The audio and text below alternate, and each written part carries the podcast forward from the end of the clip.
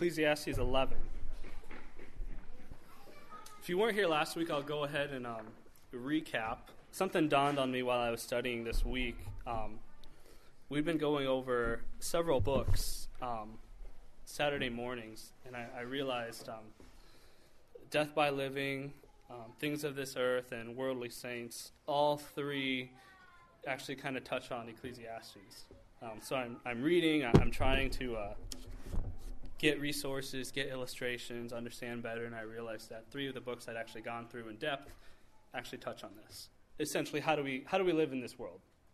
Um, that's kind of the premise of what all the books are about, which is exactly what Ecclesiastes is kind of asking us. How do we live in this world that's fallen, it's corrupt, it has gifts, blessings, it's unpredictable. How do we live a life that's meaningful in in this world? Um, so that's that's what the book is about. Again, uh, Proverbs is it's part of the wisdom series. Proverbs, Ecclesiastes, Job. Proverbs asks and, shows you um, if you live by wisdom, your life should be better. Generally, should be better. It, it will go well generally. Ecclesiastes says not always. There's, there's twists, there's turns. It's like chasing the wind. And, and Job is essentially almost like a real life illustration of what that really looks like, because that's probably all what we're wanting. How does this look like in real life? Well, the, the book of Job might not be super reassuring, but I mean, read it. We know how it ends. And as we as we wrap up the study, so last week was part one essentially life is meaningless. Um, you can't control it. Everyone's going to die, so what does it gain you to live exceptionally wise? And in the end, you're going to die just like the fool. Where, where's the gain in that? But as we kind of concluded, if you're pursuing the right thing, if you do the right thing but pursue the wrong thing, your life will be meaningless. Wisdom is great. But wisdom apart from God is meaningless. You'll die, no one will remember you. That's it. What will you accomplished under the sun? But as we as we wrap up, I, I do want to make one thing clear with this study is that this book is not about us. It's not how we relate to our possessions, our work. It has nothing to do with that. It, it has everything to do with how we relate to God. And through that relationship, it brings meaning into those things. So we, we, we can't skip God in all this. We have to remember this book is about how we relate to God, first of all. If you don't, you'll be left scratching your head wondering, what is this life all about? Or you might be the richest person on earth and you'll die, lose it all, and lose your soul and, and the purpose. Or, or maybe not. Maybe you're a Christian here who's looking to kick it back, enjoy life, enjoy the good life and just coast in and die. And in the end, you'll give an account for what you've done. Ecclesiastes makes that very clear. There is a judgment, whether believer or non believer, you will give an account. So, how do, how do we live in this fallen world? So, last time I read the first six, this time I'm just going to read chapters 11 and 12. I realize it's a little bit long, so I kind of tweaked it. Um, so if life is life is meaningless if God is not your ultimate pursuit. So remember that. This is about us pursuing God, not not about us working well, doing church well. It has nothing to do with that. It has everything to do with our relationship with God. So follow along with me, verse 11 and 12. Cast your bread or you cast your bread upon the waters, for you will find it after many days. Give a portion to seven, or even to eight, for you know not what disaster may happen on earth. If the clouds are full of rain, they empty themselves on the earth. And if a tree falls to the south or to the north, in the place where the tree falls, there will it lie. He who observes the wind will not sow, he who regards the clouds will not reap. As you do not know the way the Spirit comes to the bones in the womb of a woman with child, so you do not know the work of God who makes everything. In the morning sow your seed, and at evening withhold not your hand. For you do not know which will prosper, this or that, or whether both alike will be good. Light is sweet, and it is pleasant for the eyes to see the sun. So if a person lives many years, let him rejoice in them all. But let him remember, the day of darkness will be many. All that comes is vanity.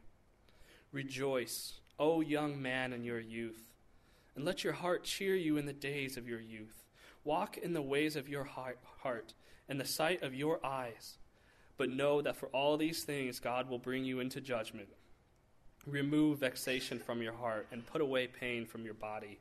For youth and the dawn of life are vanity. Chapter 12. Remember also your Creator in the days of your youth, before the evil days come and your heart draws near, of which you will say, I have no pleasure in them before the sun and the light and the moon and the stars are darkened, and the clouds return after the rain, in the day when the keepers of the house tremble, and the strong men are bent, and the grinders cease because they are few, and those who look through the windows are dimmed, and the doors on the streets are shut, when the sound of the grinding is low, and, and one rises up at the sound of a bird, and all the daughters of song are brought low. They are afraid also of what is high, and terrors are in the way. The almond tree blossoms, the grasshopper drags itself along, and desire fails, because man is going to his eternal home, and the mourners go about the streets. Before the silver cord is snapped, or the golden bowl is broken, or the pitcher is shattered at the fountain, or the wheel broken at the cistern, and the dust returns to the earth as it was and the spirit returns to God who gave it. Vanity of vanities, says the preacher. All is vanity. Besides being wise, the preacher also taught the people knowledge, weighing and studying and arranging many proverbs with great care. The preacher sought to find words of delight, and uprightly he wrote words of truth. The words of the wise are like goads, and like nails firmly fixed on the are the collected sayings. They are given by one shepherd. My son, beware of anyone beyond these. Of making many books, there is no end, and much study is a weariness of the flesh. The end of the matter, all has been heard. Fear God and keep his commandments. For this is the whole duty of man. For God will bring every deed into judgment, and every secret thing, whether good or evil. Let's pray. God, we, we come to this book um, with questions, many of which, many, we cannot answer. May we hear in your word just the, the truth that you are God. You, you are sovereign over this fallen world. Lord, may we truly desire to look into our hearts and make change. Lord, I pray that you will work in our hearts to draw out any chasing after the wind, any, anything that ultimately does not result in us grabbing hold of you. This I pray. Amen. So, again, like last week, I'll, I'll, ask you guys to do me a favor. Um, be honest with yourself. Look in your heart and be honest with yourself. We know when we're lying, so be honest. And, and I can't help but come to this book and, and thinking about like life, and, and I don't know every detail of every one of you guys' lives, but I know enough to know that sounds like Ecclesiastes. There's a lot of twists, there's turns, there's there's success. But ultimately from that how, do we live in this world? So so we're looking at now that li- life is full of meaning when you go after the right thing. Which is what what the salt or the the writer, the teacher of Ecclesiastes is doing in this. this this cha- this final chapter, and it's really just like the final eight verses. It's, it's kind of like everything hinges on on this. You you can read the first 11 and a half chapters and think, yeah, I don't understand. I have questions. What is the meaning of this? And then you get to this final part, and it, it, it's just like, it's like beautiful in how simple it is, and also frustrating in how extremely simple the answer is. Because the book is so complex, and it asks so many questions you cannot answer. The answer is so profound and simple. It, it, it's like beautiful and just this, this answer fear God and keep his commandments. This is the whole duty of man. But it's also frustrating because I want more. I want, I want you to tell me 1 through 20. But he doesn't do that. So everything has meaning. The books that we, we studied on these Saturdays are basically going over that. How do, how do we live in this world? I'll, I'll quote N.D. Wilson, who wrote um, Death by Living. I'll quote him at the end. He he has a very unique style where every he focuses on story. And, in each one of us have a story, and ultimately we can read this book as a story. The story of the teacher in Ecclesiastes. And we can't help but relate to him. But the in the, his conclusion, he focuses on a few different things. And and you'll hear it as we um hopefully you went back and read Maybe you heard it last week when I read the first six chapters, but he kind of hints at the answer a little bit. He drops nuggets here and there throughout the book. And, and I'll go over some of them. But he, he's focusing on four points to help the listener. And, and remember, the goal is not to find meaning in work, meaning in pleasure, meaning in church. That is not our goal. Our, our goal is to pursue God. And through that, everything has meaning. easy to say, hard to do. And, and that's why ultimately it's an individual goal, but it's also a collective goal. It's, it's my, my job to my family, my family's job to the church, your, your individual job to each other. We, we all must help each other. We all must be honest with ourselves. And not only to ourselves, but, but honest to other people.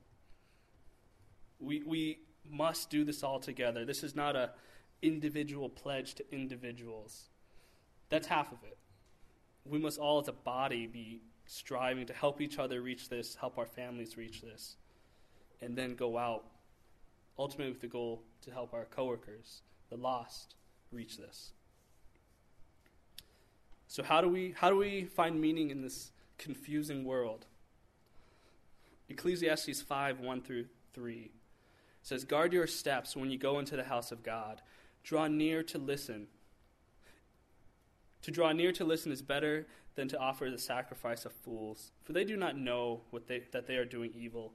Be not rash with your mouth, nor let your heart be hasty to utter a word before God. For God is in the heaven, and you are on earth. Therefore let your words be few.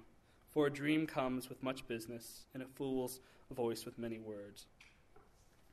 The first thing Fear God and keep his commands. He is in heaven and you are on earth. Essentially, remember your place. Again, easy to say.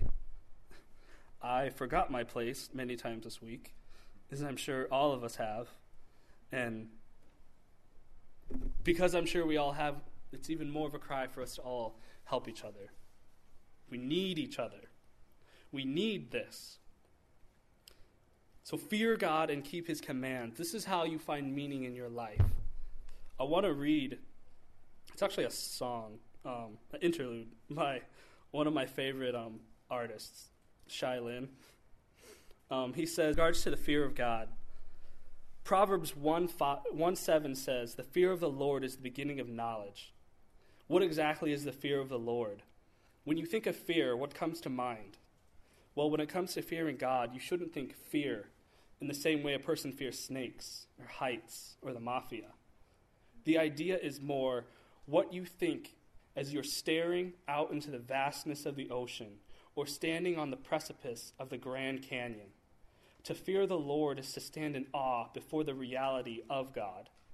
Therein lies the problem.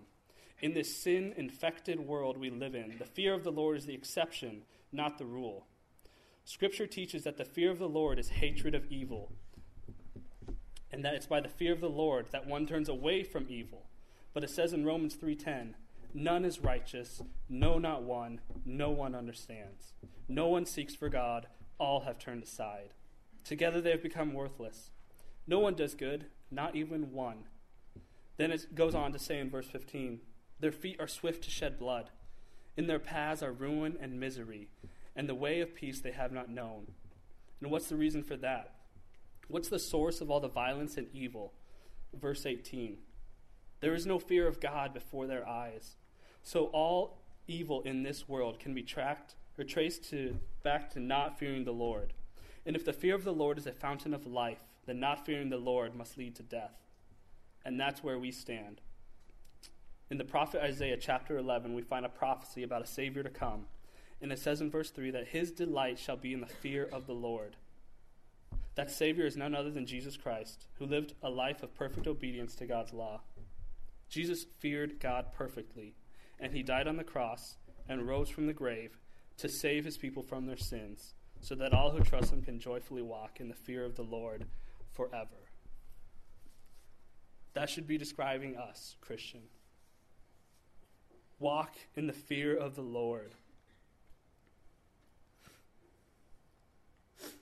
sometimes I kind of wonder what Harrison is going to learn about the fear of the Lord, and I have to like correct myself because when he's bad, my and Lauren, Lauren very well knows this. My first reaction is like swift judgment, get you back on track, and, and I hope that's not what we think the fear of the Lord is. That as soon as we step out of line, lightning strikes, and to my shame, I have to learn to teach that to Harrison as well. It's hard. Probably because at times I have a warped understanding of the fear of the Lord as well. And if I think we're honest and we'll admit it, we probably all do. So, fearing God and keeping His commandments. He is up in heaven and we're not. Ecclesiastes uh, 11, 5 through 9 says, as you do not know the way that the Spirit comes to the bones in the woman of a in the womb of a woman with child, so you do not know the work of God who makes everything. In the morning sow your seed, and at evening withhold not your hand, for you do not know which will prosper, this or that, or whether both alike will be good. Light is sweet, and it is pleasant for the eyes to see the sun. So if a person lives many years, let him rejoice in them all. But let him remember the days of darkness will be many. All that comes is vanity. Rejoice, O young man, in your youth, and let your heart cheer you in the days of your youth. Walk in the ways of your heart and in the sight of your eyes. But know that for all these things, God will bring you into judgment. We're talking about life under the sun. But as a believer, we have to also be thinking about life after life under the sun. Many times, Ecclesiastes is talking about the life under the sun, but it many times refers to the judgment that is coming whether secret things or, or things that are in the open, that judgment is coming for us. The next point I want to focus on is many times he, he talks about accepting your lot in life. Give up control. So fear God and keep his commandments. Understand who God is in your relation to him and give up your control. This one's tough. I control my life. I make the decisions. Essentially, yes, but not really. Ecclesiastes 3:22 says, "So I saw that there is nothing better than that a man should rejoice in his work, for that is his lot. Who can bring who can bring him to see what will happen after him?" Ecclesiastes 8:16 and 17. When I applied my heart to know wisdom and to see the business that is done on earth, how neither day nor night, um, day nor night, do anyone's eyes sleep. Then I saw the work of God, that man cannot find out the work that is done under the sun. However much many toil in seeking, he will not find it out. Even though a wise man claims to know, He cannot find it out. We cannot control our life. The events that I talked about um, last week, my, my car getting hit, um, I've had many jobs where I haven't quite got them. I finally get it, and then I find out that the way my heart is is that I I'm a monster. I'm I am corrupting this great position I have just by ultimately not pursuing God in it. I have no control over my life. And we better accept that. We can't control it. The, the New Testament talks about if any man will, I should have wrote it down. If any man will find his life, he'll lose it, or if he wants to lose his life for my sake, essentially talking about, you know, you want to have control over your life, give up control and give it to God. It's, it's kind of backwards in the way we look at it. Fear God, know who He is, and accept your lot in life. Eat, drink, and be merry. This is God. God has put you here. God is in control. As, as out of control as this book may seem, ultimately, it should only reinforce our view that God is sovereign. God is still sovereign over the book of Job. He didn't let go for a moment and then everything went into chaos. God ultimately orchestrated all that the same way He orchestrates everything that's happening in our own life, whether, in our opinion, good or bad, whether joys or, or gifts or, or hardship. Give up control. And the next point enjoy what God has given joy, trials. Enjoy it. And I know enough of us are going through trials, we're going through joy. But it but it it's God orchestrated. It's God given. God is not just sovereign in the things that we like, but ultimately God is God is sovereign over everything. Enjoy your trials. Ecclesiastes 2:24 says, "There is nothing better for a person than that he should eat and drink and find enjoyment in his toil. This also I saw is from the hand of God. God is sovereign. We, we say it perhaps so easily, it, it, the, the actual meaning might go over our heads is, yeah, God is sovereign. Great. God is sovereign. But God is sovereign over this. And ultimately, that's where we need each other for that reminder. I can, I can say it in my heart when I go through something, but there there are times where my faith is small and it doesn't register. We all need each other. We need to be in each other's lives, not just our own families. But if we were a body of believers covenanting together as a family, we must be in each other's lives, reminding each other of the truth because all of us at some point will go through these struggles where your faith is weak and we must have each other. Do not forsake your brothers and sisters to endure these things alone. I'm not saying be pervasive, but I'm saying open up, bring others in, and let's help each other. Let's help each other fear God. Give up control. Remember that God is sovereign. Enjoy what God has given. And the last point we don't live for life under this sun. We might toil here, we're here right now, but ultimately, this is not it.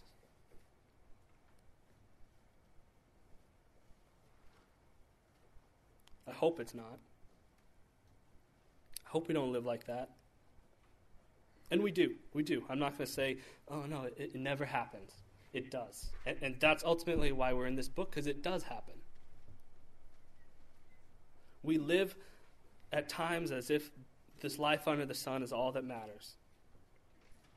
Ecclesiastes 3 11 through 15 says, He has made everything beautiful in its time. Also, He has put eternity into man's heart, yet so that he cannot find out what God has done from the beginning to the end. I perceive that there is nothing better for them than to be joyful and to do good as long as they live. Also, that everyone should eat and drink and take pleasure in all his toil. This is God's gift to man. I perceive that whatever God does endures forever. Nothing can be added to it, nor anything taken from it. God has done it, so that people fear before him. That which is has already been, that which is to be has already been, and God seeks what has been driven away. There's a line in here that I don't necessarily like. um, everyone would be like, "Oh yeah, yeah, I agree with that," but I don't think we like it. I also, um, it's, uh, I perceive that there is nothing better for them to be joyful than to do good, as long as they live. Also, that everyone should eat, drink, and take pleasure in all his toil. This is God's gift to man. If I'm being honest, I don't really like that verse. But it's through through the pain, the sufferings, the toil that perhaps we come to know God the most. And I would all argue also we know ourselves how desperately wicked we are. In my moment of struggling with my job, with finally getting what I want, and then ultimately seeing the wickedness of my own heart, it it's brought me to, to step back and, kind of perceive my own true nature that's not so glamorous and, and God's own hand that ultimately, yes, He has brought me here through my many rejections to get me to this place. Kids seem like a, a great illustration of this of discipline and, and, and correcting them, not because you hate them, but because it's good for them. And ultimately, you know, they'll thank you for it. I, I thanked my parents like 20 years later. And then I told my parents how being a, being a parent is really hard because you're probably not going to hear back like full gratitude until they're in their 20s, which is what I did. Once I was smart enough to realize how much my parents did for me, caring for me. And my mom laughed then, but having Harrison, I think, oh man, like, this could be like a long time, perhaps, maybe not for like full appreciation of all that's done in the same way that God cares for us through things that we don't like.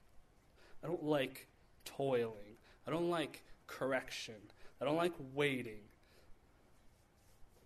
But I think that's what we all need. And God knows it because He is sovereign, because He created this fallen world and He understands it. He knows it. So, for application. So, those are the, the, the, main points that as we, last week we looked forwards to the end, and right now we're looking from the end back, knowing that the, the focal point of the chapter is fear God and keep his commandments. And then throughout the chapter, the, the author hints at it many times what he's getting at.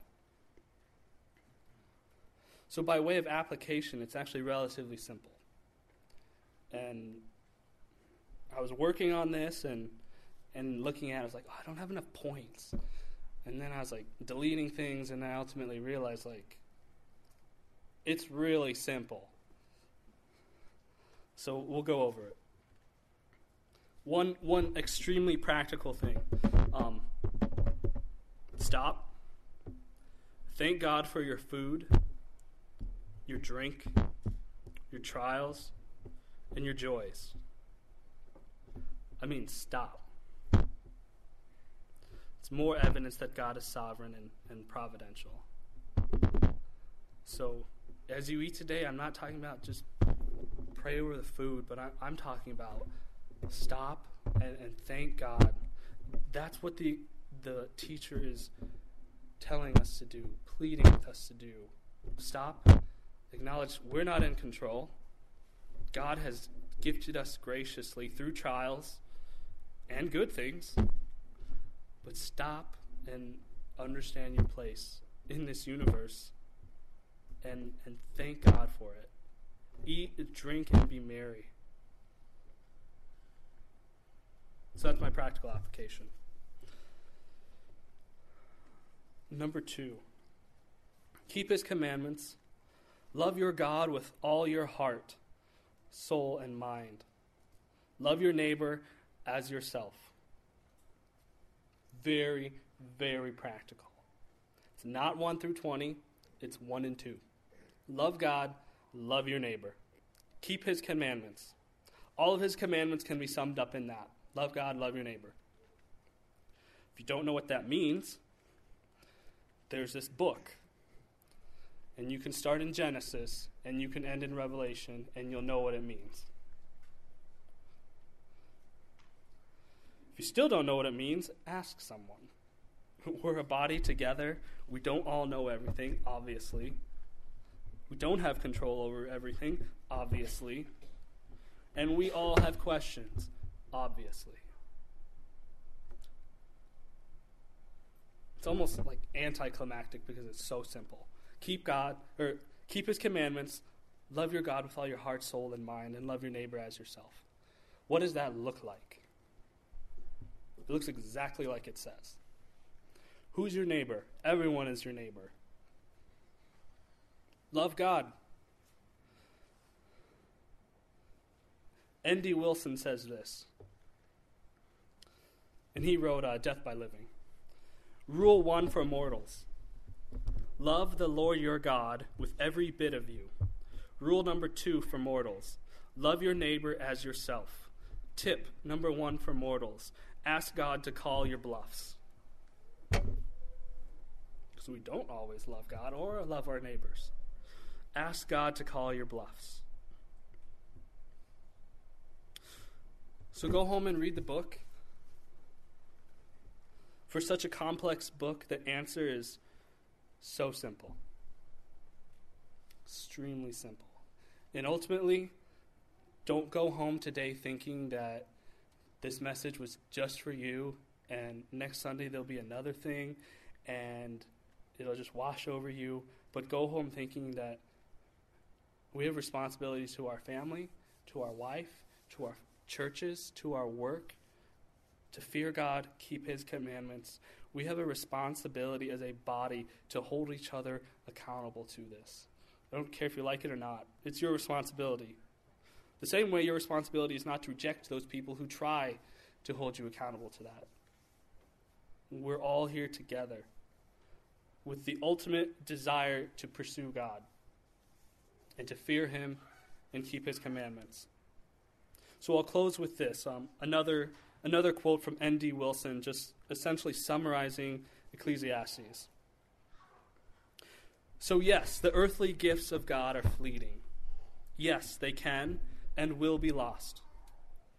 But when we embrace our creatureliness and look to the one shepherd, the Creator God who guides and governs this crooked world, and who has bound himself to us for our good, we are free to eat and drink and be merry and to enjoy life with the people we love all the days of our enigmatic lives, because this is our portion and God approves.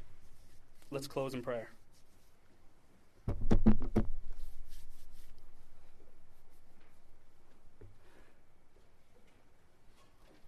Oh God in highest have, we, we sing the song and, and so many truths that are evident in it. And, and then we, we read book like Ecclesiastes, and, and if we're not careful, the truths can, can wander away as, as we delve into perhaps our own self pity of how, how confusing life can be. But you are in the heaven and we are not. You are in control of our lives. You, you desire to grow us and to nurture us it is not your desire to lead us about in an endless, confusing maze until we ultimately grow weary and frustrated and die. Lord, may we, Lord, may we feel a sense of just ease, knowing that in this fallen world, there is one who is in control. There is one who knows and understands and orchestrates for our good our life, our family, our church, our workplace, everything. May we rest in that so that we can truly eat, drink, and be merry and, and thank you for the good gifts and the trials that you've given us. In your name, amen.